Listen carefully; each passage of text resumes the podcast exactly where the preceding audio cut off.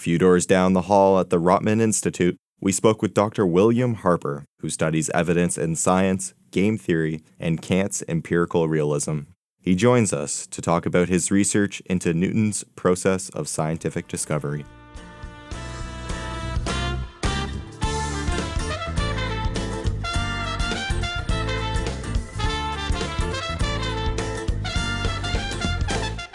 Today, joining us on The Sound of Science is Professor William Harper, Professor Emeritus at the Department of Philosophy at Western University and a member of the Rotman Institute of Philosophy.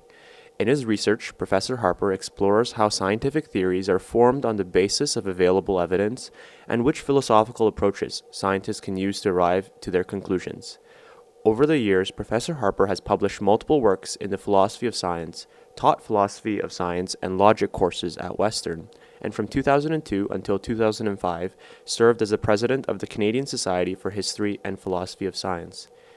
In 2011, Professor Harper published a book exploring the philosophical methodology of Isaac Newton and the method by which Newton has created his gravitational and cosmological theory. It is a great pleasure and an honor to have you on the show, Professor Harper. Well, thank you. I'm delighted to be here. Okay, so we'll get started right away with our first question. So, our first question is What exactly is the hypothetical deductive method, and how would one apply it to available evidence? On the hypothetical deductive method, uh, the theory is treated as a hypothesis to be tested. Successful prediction gives uh, confirmation to the hypothesis. If the observations or data turn out to be incompatible with the theory, then that requires that gives grounds for revision or perhaps rejection of the theory. Generally, in which ways does Newton's methodology differ from this method? So, on this hypothetical deductive method, empirical success is just accurate prediction. Newton's uh, methodology uses provisional acceptance of background assumptions, the laws of motion, and some others, to get systematic dependencies between phenomena, that's patterns in data, and uh, theoretical propositions that would be inferred. For Newton's method, the notion of empirical success is crucial. What exactly is empirical success? Uh, well, there, there are many different kinds. As I said, that the uh, on the hypothetical deductive method, empirical success is accurate prediction. Uh, one sort of empirical success uh, that's central to what Newton does is to have the background assumptions allow the phenomena, the background assumptions to give you systematic dependencies that allow the phenomena to actually measure the theoretical parameters. Now, one example that I think is a useful one to get the idea is the moon test inference. So, after Newton had inverse square centripetal forces toward uh, Jupiter from the orbits of Jupiter's moons, Saturn from the orbits of Saturn's moons, and the Sun from the uh, orbits of the planets, and the Earth from a combination of pendulum experiments and the moon test. So the moon test is going to be the thing I'm looking at.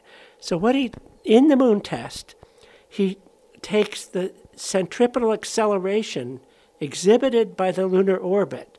Now, this requires background assumptions and observations to get what the centripetal acceleration at the orbit would be.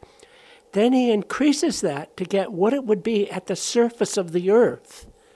And he compares that value for that acceleration with what Huygens had measured using seconds pendulums. In fact, now, so you have the agreement between these two measurements led, led Newton to infer that the force that maintains the moon in its orbit is terrestrial gravity, our gravity. Moreover, this inference was accepted by Huygens and Leibniz and all these others who really worried and objected to Newton's more general theory. Uh, and one of the things it had was that it changed, it added something to gravity. Was if now people realize gravity varied inversely with the square of the distance. And this inference got all of that going. And it's an, so it, it's an example of a, of a theory mediated, uh, agree, theory mediated measurements and agreement between measurements. So this is a second kind of empirical success. Now there's a long history that was involved in uh, by Newton and his, and his successors over hundreds of years, uh, applying Newton's theory of gravity to our solar system, and th- that involved. One of the things Newton did with measurements was he was able to measure the relative masses of the sun from the orbits of its planets, uh, uh Jupiter from the orbits of its of its moons, the uh, Saturn from the orbits of its moons, uh, and our Earth from these pendulum experiments in the orbit of our moon. And he realized that the sun is so much more massive than the planets that the center of gravity of the solar system is never gets very far outside of the surface of the sun. It does move. The, and by the way, I can't resist. Uh, a striking example of the methodology at work is using this methodology to apply it to what was the dominant question in uh, the 17th century uh, in, in, in science. Uh, it was called natural philosophy then. It was the question of is it a sun centered or an earth centered solar system? Uh, these are, by the way, Galileo's famous dialogue, The Two Chief World Systems, is based on that question. Newton's resolution gave a surprising answer. They're both wrong because the sun is, when the planets are more of them on one side than the other, the center of gravity is not the center of the sun. But because of the enormous mass of the sun, the sun centered one is fairly close whereas an earth centered one would be hopeless. By the way, I can't resist this either. There's a, uh, in Kepler's Astronomia Nova, the new astronomy would be the, uh, he has a diagram giving what would be the pattern of Mars from uh, an Earth centered reference frame over several hundred years. And it's an enormously complicated pattern. Uh, and uh, so uh, the taking the sun centered one gives you a good starting place to then look at deviation. So, they, in the uh, in the ephemeris, that's the program for predicting the motions of planets, the positions of planets in the solar system. Uh, you start with a two-body thing for each a, a planet and the sun, and then you so now you've got this Keplerian ellipse, a two body Kepler ellipse, uh, say for Jupiter. And now you look for deviations from the predicted locations that you would observe against the fixed stars. Uh, and now you find some deviations. And then you look for, using Newton's theory, you look for, uh, for interactions, gravitational interactions you've been ignoring and then you uh, try to uh, put uh, you put, build those in, and that makes a more refined model. And now you look for more deviations again from that more refined model after you've got these, and you look for further interactions you've been ignoring. And you keep doing this over and over again. And what this involved, there's a, by the way, there's a wonderful book uh, by George Smith on this, uh, and you can also look up his papers on the Stanford Archive uh, that uh, talks about over over and over again. You're finding out new dependencies between features of orbits and how those features control what happens later in the orbit. And it was this enormous success at getting for these new, learning these systematic dependencies. I call these Newtonian causal dependencies that uh, afforded enormous uh, weight for Newton's theory.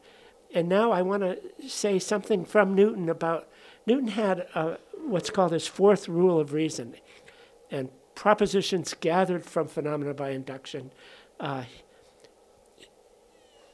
should be regarded as either exactly or very nearly true, notwithstanding any contrary hypotheses, until further phenomena make them either more exact or liable to exceptions. Now, uh, this this sequences of empirical successes were raising the standard for Newton's theory for anything that would be uh, could be an alternative would have to meet in order to not be dismissed as a mere rival hypothesis. And Einstein, you have all heard about, of course, the Mercury perihelion. But one of the things that Einstein built in to his theory of gravity was to have uh, the static weak field limit, which is going to be something that makes sure it recovers all these things that Newton's theory had. So when he got, and again, I can't resist, one of the most exciting moments of Einstein's life, one of his biographers says it was perhaps the most exciting moment in his whole life, was when he applied. He, he didn't yet have his full field equation. He was ha- but he had approximations for what it would have to be for a spherical mass energy distribution like the sun. And he's applying that to Mercury. And he's getting the 43 seconds that, uh, and uh, now he was building in with the static weak field limit the others. By the way, there's another 531 seconds a century of Mercury's perihelion. So this is actually recovering. This is an example of general relativity recovering the dependencies. Are you able to actually quickly describe what Mercury's perihelion is like? I don't think um, a lot of people may oh, understand that. Okay. So, uh, okay, think of an ellipse w- with the force on a to a focus. Uh, now, uh, if now you've suppose you've got a planet at the aphelion is the is the is the the, the line going through the center of the ellipse and the focus is on that line and it's toward the nearer part to the uh, to the focus that's the perihelion the closest point the aphelion is the farthest point. Now imagine you have a planet moving from the aphelion, and to get back to the aphelion, if it goes exactly 360 degrees against, say, some fixed star, then that's zero precession. If it has to go more than 360 degrees, that's forward precession. And so in Mercury's case, it was precessing forward 43 seconds per century. And backwards precession, it's falling off uh, sorry, backwards precession would be uh, less than 360 degrees. By the way, now that we've got this, my most favorite Newton, Newton Newtonian uh, inference is to f- go from absence of precession to the inverse square, because he has systematic dependencies uh, that suppose uh, if you have forward precession, if, if you have zero precession in ellipse with force to the focus, it's exactly inverse square. If you've got forward precession, it's falling off faster than the inverse square. If you've got backwards precession, it's falling off slower than the inverse square. That's, by the way, my favorite example of theory mediated measurement and, and this kind of a success. In which ways does the modern account of gravitational phenomena in cosmology use the Newton methodology and perhaps even exceed the standard of empirical success set by Newton? some years ago, uh, uh, Robert Kirshner, by the way, two of his students shared half of that Nobel Prize for dark energy. Uh, and uh, he had a book, I believe the book, the first edition was published in uh, 91. Uh, and in 94, a fourth printing of the book came out, and it had an epilogue and in the epilogue, he talked about uh, how uh, somebody was giving a talk at Harvard Smithsonian and was saying, I'm just going to assume a lambda cold dark matter model. This was somebody talking about galaxy cannibalism when galaxies come. And, uh, uh and nobody blinked, nobody raised any objections. And Kirshner says he was sitting in the back thinking, five years ago, that would have been outrageous. Dark energy was something personally rejected by Einstein in the sense of lambda, the cosmos. So, what changed? And the epilogue is what changed. Now, before I say that, I want to say what the model is. It's the model for large scale cosmology today. It's a dust solution to Einstein's field equation where the specks of dust are clusters of galaxies. So this is very, very large scale. And now, at the uh, the mass energy here, uh, there, there really, in this model, there are two kinds. There's what we'll call omega sub lambda, and that's this wild stuff, dark energy. And then the third, about 30% is what we'll call omega m for ordinary mass energy. Now that's also pretty a little bit wild because that the the visible parts you've probably heard of the uh, dark matter problem. Well, the visible mass energy would count for 0.03, and so you got a lot of dark matter there too. Okay, now that's the model, and uh, what Kirshner now one of the Kirshner's book was, by the way, about uh, supernova redshift and, and the history of developing supernova redshift theory. And those two um, of his students that shared that Nobel Prize worked on one of those groups. The other half of the Nobel Prize was by the head of the other group, all working on supernova redshift.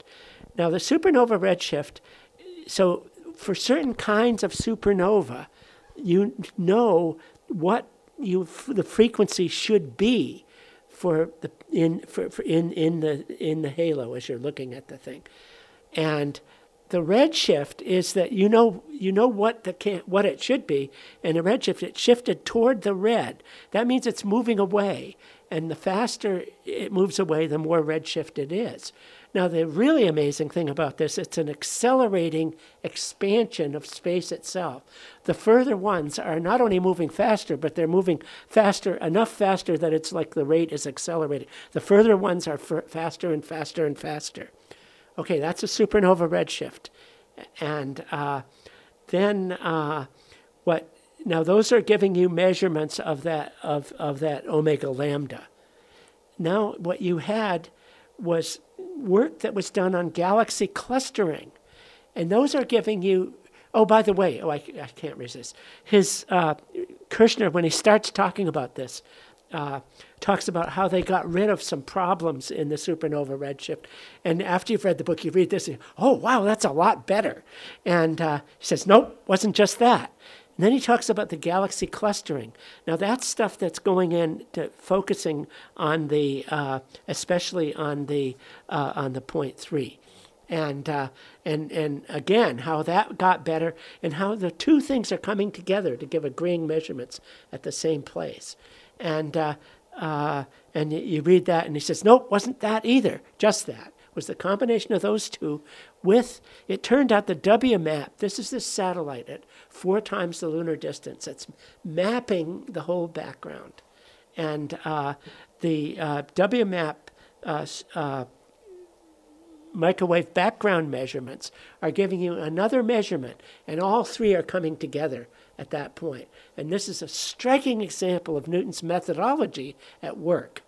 And by the way, this is raising the standard that any alternative, say uh, uh, a uh, uh static model, or uh, there's a fellow at at in in Otago in in sorry in New Zealand who has pointed out that the supernova redshift, you could think that we're in a bubble, and and uh, so Wiltshire's theory, and uh, uh, so it would be possible to explain the supernova redshift without without having this this wildly expanding background. And uh, but again, the standards, these agreeing measurements, are raising the standards that allows you to just say, nope, too bad, just a mere hypothesis. So that would be Newton's methodology at work today in cosmology. Okay, great. Thank you. Um, it was very interesting hearing all your insights into your research. Thank you very much for sharing with our audience. I just had one last question, though, prior to finishing. Um, so, your research is in philosophy of science, and you um, most of your education background is in within philosophy. Um, so, how did you come to arrive at this interest in your life and begin doing research? I suppose. I uh, well, first I went to Rensselaer Polytechnic Institute as an undergrad, and uh, for the first two years, everybody takes. So I, I had a lot of good basic physics, uh, and uh, I had a no. My originally I started working on probability, and uh, I did my PhD on probability, and uh, belief change models. Uh, but I was at a conference in. a, a, philosopher of science named Clark Glymour uh, was working on uh, ways of looking at scientific inference very positively.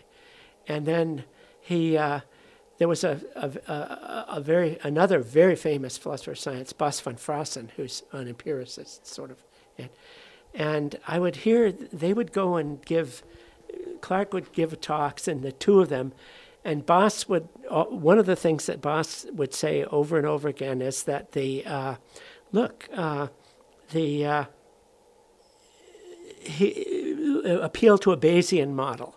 So uh, the probability of a theory can never be higher than its deductive consequences. That's a standard thing about probability. If T implies E, then T's probability can never be higher than E's. It's usually lower. And Bas would say, Look, I'm just being more careful than you guys. You're going accepting theory. I'm just being more cautious. Mm-hmm. And I started to think about Newton's unification of Huygens' work with pendulums and Kepler's work on the planets. And I realized there must be some notion of empirical success that isn't measured just by probability. And because uh, surely, if you just took, uh, say, Tycho Brahe developed a uh, first he had the uh, the best data that anybody had um, before this telescope. This was, and uh, he uh, but he developed a theory that's an Earth-centered system uh, that is much better than Ptolemy's. In fact, if you took say Kepler's theory of, of Mars, and you put a or even of all the planets, and then put uh, and take the the we'll just do it for Mars. Take the Kepler orbit, then uh, take the same and put the reference frame instead of in the center of the sun, in the center of uh, uh the Earth. That would give you a, ty- a, a, a, Tychonic system. And for all the data that was available, uh, uh, all the observational data up until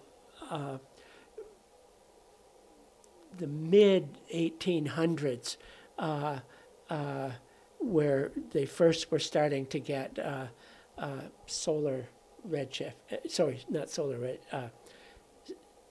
Anyway, data data that could be aberration would be one. That's not the one I was thinking of, but aberration.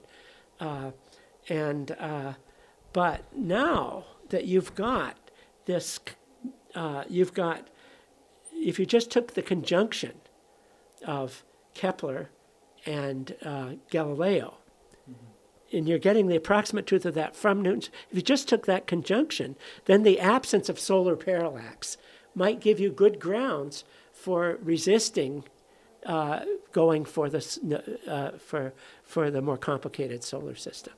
But once you've got Newton's theory there, surely then that gives you a stronger thing. And that started me going on this. Thank you very much for joining us on the show, Dr. Harper. All right. Thank you. I've enjoyed it very much.